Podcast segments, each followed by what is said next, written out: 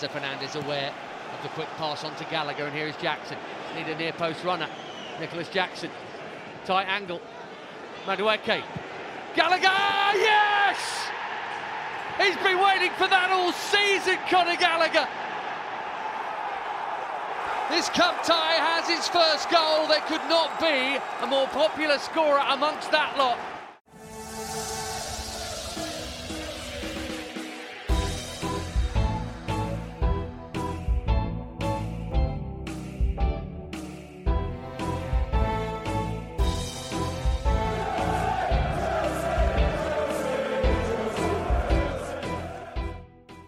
Welcome back, my friends, to the show that never ends. Yes, folks, this is the Blue Day podcast, and for Chelsea fans everywhere, every day is a Blue Day. I am your host, Keith Lawrence. Joining me again this week, he's back for more. He's your friend and mine. He's YouTuber and Chelsea fan TV extraordinaire. It's Charlie Patrick. Charlie, welcome back to the show. How are we? Yeah, good, thank you, mate. Not bad at all. Uh, you know, feeling a bit more positive after the result in midweek, and yeah, pleasure to be back again, mate. Looking forward to it. Well, it's good, nice to have a show doing on the weekend, seeing as Chelsea are playing on Monday night against Crystal Palace as we are recording this. Um, big game when it comes to the Premier League, especially with Palace on a bit of a bad run at the moment, and they're going to be missing a number of their key players for the game, especially Goulet and Olise. But uh, before we sort of talk about the preview to the Palace game, it's been another bonkers week for Chelsea Football Club. This time last week, we was gearing up for the game against Wolves. 24 hours later, Armageddon nearly erupts in terms of Chelsea's fans' reactions to the result against Wolves. Charlie, I believe you was there, like you've been to many, many games. Your reaction to the, of see how we played and sort of the reaction to the crowd, because a lot was made a little bit on social media about what was chanted, what was not chanted, what was said amongst Chelsea supporters, especially on social media sort of how you saw the game as well. Do you feel that the support between the fans like ourselves and the board is starting to dwindle just a little bit? Yeah, mate. I'll be I'll be honest. I think this was the game for me where I think the, uh, the large sections of the match going supporters kind of lost faith in the manager. Um, certainly, perhaps lost faith in in the project a little bit, but certainly it felt like Pochettino had lost a large section of the match going fan base following that game. Um, you know, the, the scene, it was pretty toxic full time, a lot of empty seats uh, after Cunha's penalty went in for 4 1. Um, as you would expect, as people are entitled to, to, to voice their opinions and whatnot. Um, booed off at half time, players getting booed off when they're subs, booed off at full time it kind of felt like that was almost the straw that broke the camel's back, as it were. Mm. Um, it, it, was, it was even more disappointing given the fact that we'd obviously didn't turn up uh, on on the in the game before against Liverpool. Uh, you know, literally were awful in that game. No one turned up. You're expecting a reaction at home. We'd been ten unbeaten. You know, home form was actually decent. Wolves are a decent side, right? But it's a game that you thought this is a good game for us to to to give a reaction to to what happened at Anfield. And, you know, within the first couple of minutes, we could have been a goal or two down, giving the ball away in stupid areas at the back. Um, we go a goal up and then we instantly concede. And then from that moment onwards, we were just terrible, absolutely terrible, you know. Lack of willingness to to switch things up in terms of like as a manager, I just uh, look. It's easy to sit here and say when you're not in that position what you should be doing, but I think there's certain things when I look at it.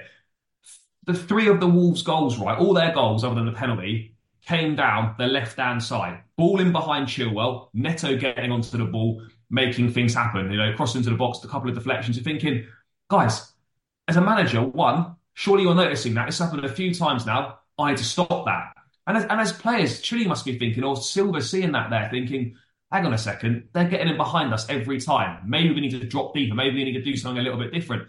No one seemed to be aware of anything. So that that that was a that was an odd one for me as well. The performance was just awful. Um, too easy to play against. Massive gaps in midfield. Uh, too easy to bypass. Yeah, everything that could have gone wrong basically went wrong. And yeah, for me, like look, that dropped us to 11th in the table. Um, it's not good enough. You know, no one's expecting us to win every week, but the bare minimum is that you turn up and you apply yourselves and you want it. And when Chile come out afterwards and was saying that, you know, we did want it, but they wanted it more than us. Yeah. That's a big concern. These are supposed to be young, hungry players looking to prove themselves, mm. and they didn't want it that much. Yeah, they wanted it a bit, but they didn't want it more than the opposition. That's that's not a good place to be in. The attitude, excuse me, the attitude seemed just completely wrong. And one thing that it does sort of bug me when Chelsea do post it up on their socials is when they whether they show the videos of Chelsea coming up for the warm up, near enough all of them, the body language, the facials, they don't want to be there. It's sort of just like, oh, we have to do this. We have to do this. Oh, come on then, let's let's go. Let's let's get this over with. None of this fire, none of this gusto, none of this like, right, we're going to play for the badge tonight, lads. We've got Wolves. They're on a bit of a sheepish run. They might be a little bit um, um, mentally struggling because of how they lost against Man United, being with the last kick of the game. This is a good time to play them. None of that. None of that. And I think that, as you said, the the atmosphere is starting to wane a little bit because, again, I, I touched on about how bad the away form's been over the last two years. The home form hasn't been great either. When you look at who we've beaten at home or who we've dropped points to at home and how we've dropped points to at home, the home form hasn't been good enough, and fans have got the right to express their feelings uh, towards Poch, towards Todd, towards the players. They've got every right to do it. Yeah, absolutely. You know, you're, you're always entitled to to voice how you how you feel as a fan. Um, you know, ultimately the club's nothing about the fans.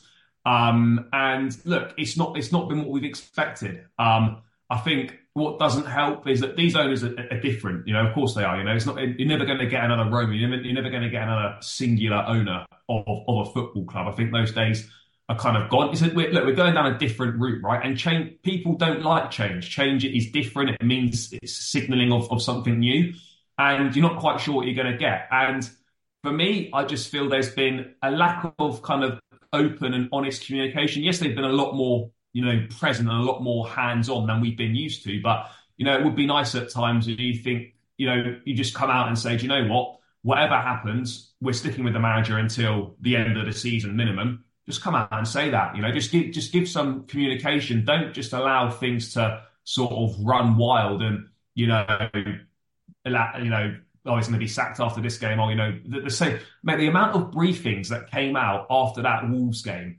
uh, were, were, was just unbelievable. So many. And it's it's funny, how it? They've probably been sitting on these stories for months, and as soon as there's a bit of a there's a bad moment, bang, all these stories come out. Oh, players are considering their future. They're not happy about the long term contracts they're signing. The project's not what they thought it was going to be. Oh, so and so player wants to leave. Oh, you know, there's not enough tactical instructions on the training pitch. There's this and that.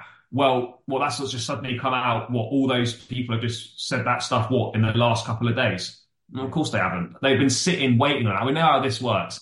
Articles get released and stuff gets released when things are doing going badly. Now, if we're doing well, those stories don't even come out. So, you know, you have to kind of that, that, that, that's the nature of it. Unfortunately, that's kind of the game. That's the media. That's kind of how how things work. But I would, I think a bit more open communication from the owners would be a, would be a good thing. Um, and look, ultimately for me, like you've chosen to go down this route. The squad is clearly imbalanced in terms of kind of profiles, age profile, um, you know, experience, etc. We know it. We know it's imbalanced. We know you know it's it's lopsided in that way. Um, but for me, ultimately, like as as this ownership, you've come in. This is the path you've chosen to go down. You've got to ride this out. You can't come in and preach the project and do all this stuff and then be turfing managers out every six or seven months. Ultimately, you've come in. This is what you want to do you either stick with that and you stick with the manager no matter how badly it's going, mm. or you rip it all up and you go down a different route because you don't have a project by switching the manager every six and six to seven months. So for me, you know, whether we like it or not, you've got to stand by what you're doing as an ownership. And if this is what you're going to do and this is what you believe in and this is what you think works, then you stick by it. You don't get anywhere changing the manager constantly. So for me, mate, like whether we like it or not, you've come in, you've this is the route you've chosen to go down, stick with it own it, own the decisions you've made, or there's nothing wrong with saying, actually, do you know what? We've gone down this route. We thought it was going to be all right. It's not been all right. We're going to switch things up. Mm. But don't sort of just dither and dally in, in, in, in the middle with, with what it kind of seems like right now. if Poch wins a trophy, whether it's the League Cup or even the FA Cup, I think he's got. I, I think he's got enough clout behind him to at least deserve another season. He's made a lot of mistakes in terms of team selection, in terms of tactics. He has made more mistakes than I was predicting he would, to be fair, based on what we've got as a squad. Colwill was a left back, not at all. Things like that. Ben Chilwell playing as a left winger. No, it, it just doesn't work. There are times even when Sterling plays, it just doesn't work. More on that in a minute. But if if if there is progression at the moment, we're not seeing any because we're still in the same position we was this time last year. But if there's progression between now and the end of the season, whereby we lift a trophy or we might even beat a couple of the big sides that we have left before the end of the season, I think Poch deserves at least another season, another transfer window to at least get some of his ideas still implemented. Because again, there may be some players that will leave the club, and we'll we'll discuss about that in a minute. One player that potentially could leave, and there was uh, a interesting a celebration that he did after the wonderful free kick against Aston Villa was Enzo Fernandez. Now he's been linked, um, as we are speaking, he's been linked with a move to Barcelona. I find that humorous considering how Barcelona can afford him. I don't know, but he's been linked with a move is he going to be one that we're going to completely miss because his performances have been very on and off since he's joined the club for the for the past year. He's still only 23. He hasn't reached his peak yet. Where do you see this going? Do you think Enzo and there was talk about Enzo and his his agent has said that he's not he's not going anywhere. He's happy. Although he's deleted his social media account because of the amount of abuse he's received, and more on that probably later where do you see this situation going with Enzo Fernandez? Look, firstly, I think it'd be naive to say that any of these players are going to see out these seven or eight year contracts. Like a lot of these guys are contracted to 2030, 2031. So, like, as much as we would like to think that, oh, these guys are going to stay here the whole time, the reality is probably a lot of them won't, um, which is fine. That happens. But I think in regards to Enzo Fernandez, I just think it's amazing in this day, day and age how people can just without any consequences, seemingly, just make stuff up. You know, it, it's it, it's quite incredible for me um, how, how that still happens in this day and age, where someone could just write something. It's not sourced, it's not checked, it's not validated. Mm. Put it out there, mm. and everyone just believes it. Um, you know, it, it's it's kind of mad. Uh, yeah, look for me, I don't think, look, I can understand why players might have second thoughts about the project, but I wouldn't have thought, you know, these guys knew what they were signing up for when they joined the football club. This isn't a surprise what's going on now. Maybe they wouldn't have expected it to be quite this bad, but I think they would have known that, you know, when it was pitched to them or pitched to their teams, their agents or whatever, that this was going to be a work in progress. It wasn't going to be an instant success thing. Um, and there were going to be sort of peaks and troughs of it. Um, and look, Enzo Fernandez, I think he's an exceptional footballer. Um, he's been hit and miss this season for sure. Um, we need, we do need more from him. I do also feel that a part of the reason as to why he's not performed that well is firstly being utilised like not to how he operates best. So he's a number of times this season been utilised as a number 10, does not work. And then when he's played alongside Caicedo, the gap between them has been far too, far too big. Um, you know, Enzo's been going forward a lot as well. And you see like, you know, stills or heat maps or whatever, or average position maps, and Caicedo's just in that midfield on his own. And no wonder we're just getting bypassed through. So, like for me, I think event look, the Aston Villa is the blueprint now for how these two should play. They're a lot closer together. Enzo was deeper. They have a bit of license to get forward as well. And with Thiago Silva not playing, there wasn't as big a gap between the the defence and the midfield. They were able to push up. And like with Disasi and Badiashile being not rapid, but quicker than Thiago Silva is, you know, that that sort of ball over the top wasn't kind of utilised as much. And we looked a lot more defensively solid. I know it's only one game. But yeah, look, in regards to Enzo, mate, I just think this is the day and age of misinformation. Uh, would he see out his eight year contract? No one knows that. Um, but this idea that, you know, he's looking at leaving Chelsea as soon as the summer is utter nonsense for me. One, you're not going to get anywhere near the money for him. And then if you're going to make stuff up, at least make it believable. Like Barcelona can't afford. If you think Barcelona can afford over 100 million euros for a player, they can't even pay wages for certain players. They can't even register certain players in the squad. And then you're thinking, oh, Enzo Fernandez has offered himself to Barcelona. Like it's for me, it's just it's just stupid. It's a sad indictment of kind of journalism uh, in this day and age, and it puts a, a downer on, on on the few good ones that are out there when you just got people just make stuff up. Completely agree with that. Absolutely. Um, we'll touch on the Villa game because that's one thing I, I did want to talk about. Obviously, so we had the piss poor performance against Wolves. We had a lot of downers, a lot of people saying enough's enough. It's time for a change. Villa away, we certain people in the media, certain pundits were saying it's foregone conclusion. Aston Villa are going to win. We turn up and trounce them. Great goal by Conor Gallagher. Great goal by Jackson. Wonderful cross by Gusto, by the way. That's probably one of the best crosses he's done this season. And we beat them in their own backyard. Not many people were expecting it. Little bit annoyed with the Aston Villa goal, but that's just, just that's just me being picky. But what a performance. Arguably, best performance I've seen under Todd Boehly's ownership away from home. But the, the difference that I saw was, as you said, Disasi, I thought he was probably had his best game for us. Badiashile, back to some sort of his consistent standard that he had last season. But no Thiago Silva, no Sterling that I thought was key. And I think Poch, if he's brave enough and man enough, I think he sent a message knowing that, right, these are the players that have done well now against a good Aston Villa side, a fully strength Aston Villa side. It wasn't like it was Aston Villa B team.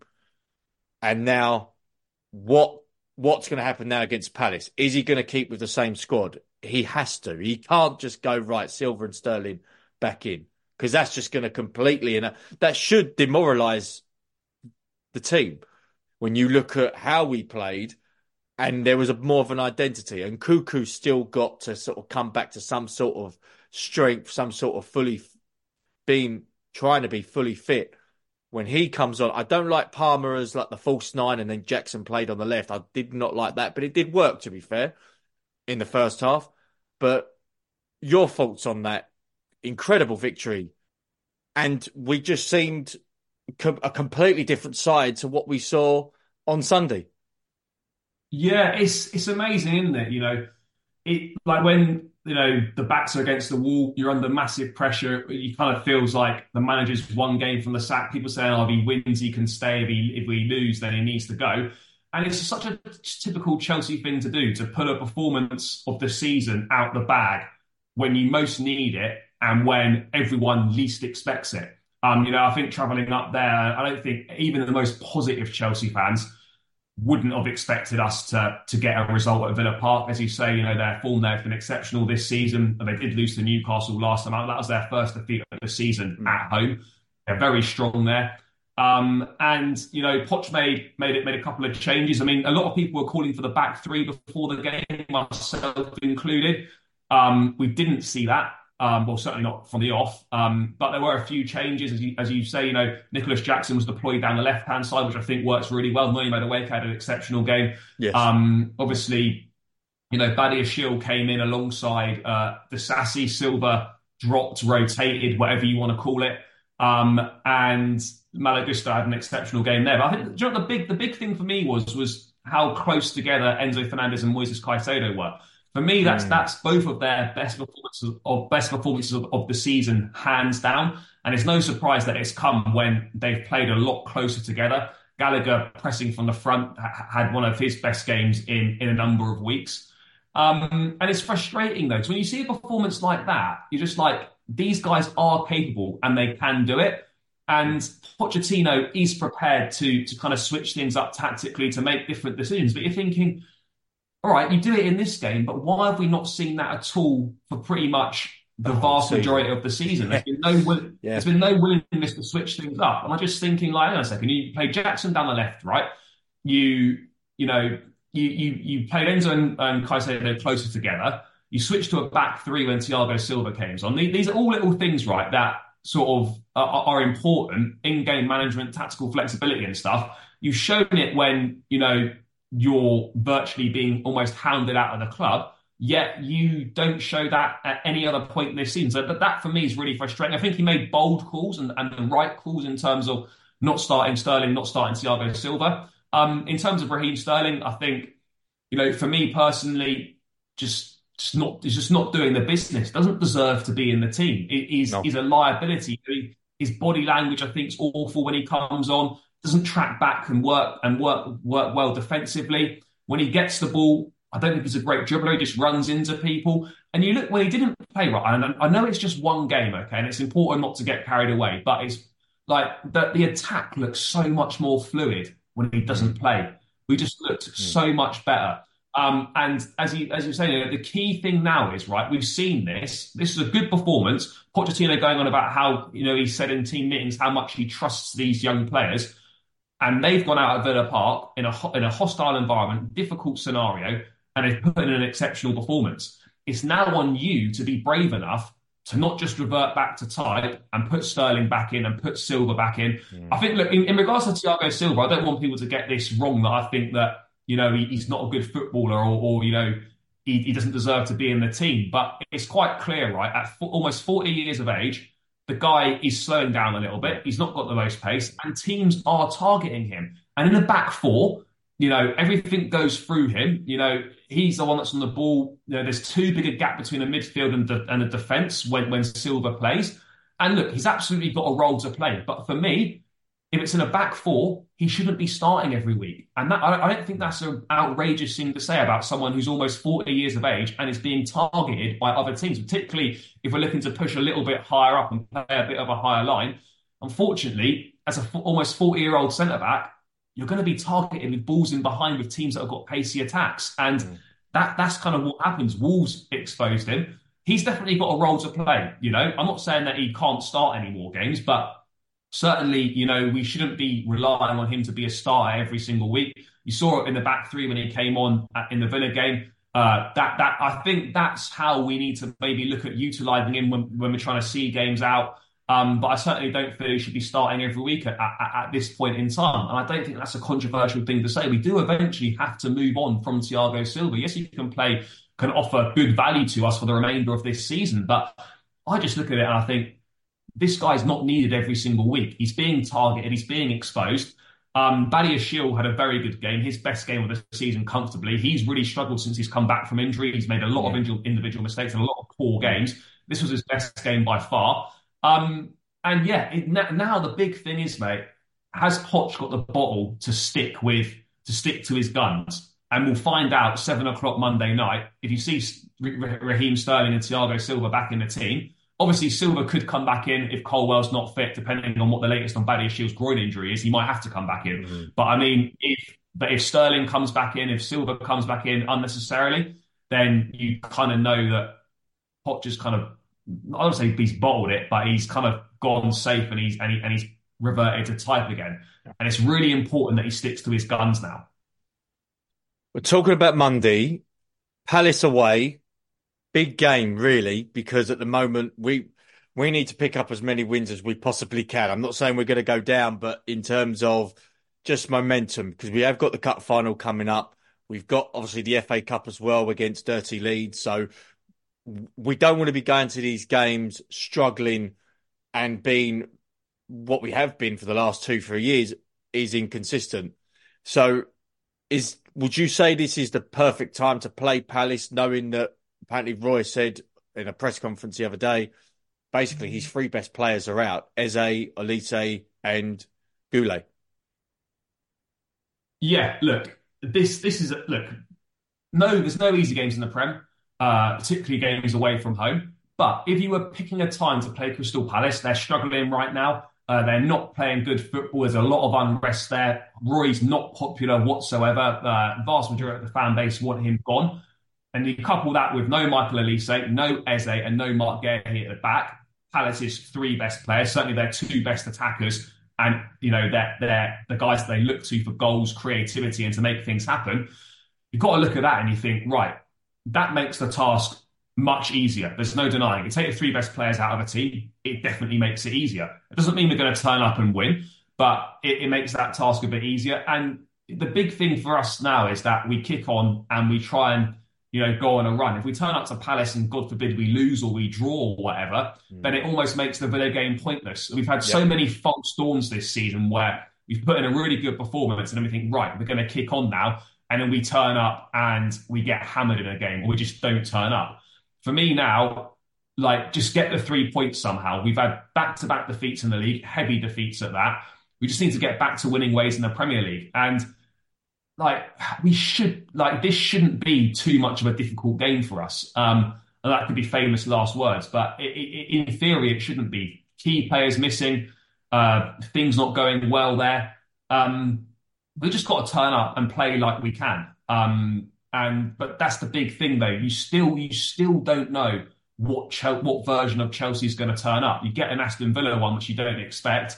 And then it'll be the most Chelsea thing to go to a depleted Palace and somehow not win on Monday night. You know, you can't even rule that out. No. No, you certainly can't, especially with this Chelsea team. You don't know what Chelsea team's going to turn up. You know, a lot of people were saying after Wednesday it was like a parallel universe. Where has this Chelsea side been? The, the you know the way they played, the movement off the ball, the confidence that was shown after you know the first two goals, and it just seemed that everything started to fall into place. But to be fair, we have been down this we have been down this road before after sort of a decent away win or a decent performance against a top side. So yeah, interesting end to the season. We've got the cup final as well to come up with. I'm sure there's going to be many more news coming out in terms of tickets, which we will hopefully touch on at a later episode before the cup final, obviously. But Charlie, again, thank you very much for coming on to the show it's been a pleasure to have you back on talking all things Chelsea, and hopefully we'll see you down at the bridge. I, am assuming we'll see you down at the bridge quite soon as well. Yeah, no, absolutely, mate. Thanks for having me on. Pleasure to be back. Um, yeah, I'll be at Palace Monday night, and then whatever the next game at the Bridges, I'll be there. Uh, oh, it'll be after the cup final. It'll be Leeds in the cup. So uh, yeah, I'll, I'll be down for that one. Big game, big big game indeed. Folks, thank you very much for joining us on the Blue Day podcast. You can find us on Facebook at facebook.com slash the Blue Day podcast. Find us on YouTube at the Blue Day podcast. You can find us on X at Blue Day pod and you can find us on Instagram at the Blue Day podcast. Thank you very much for joining us, folks. Stay safe and carefree.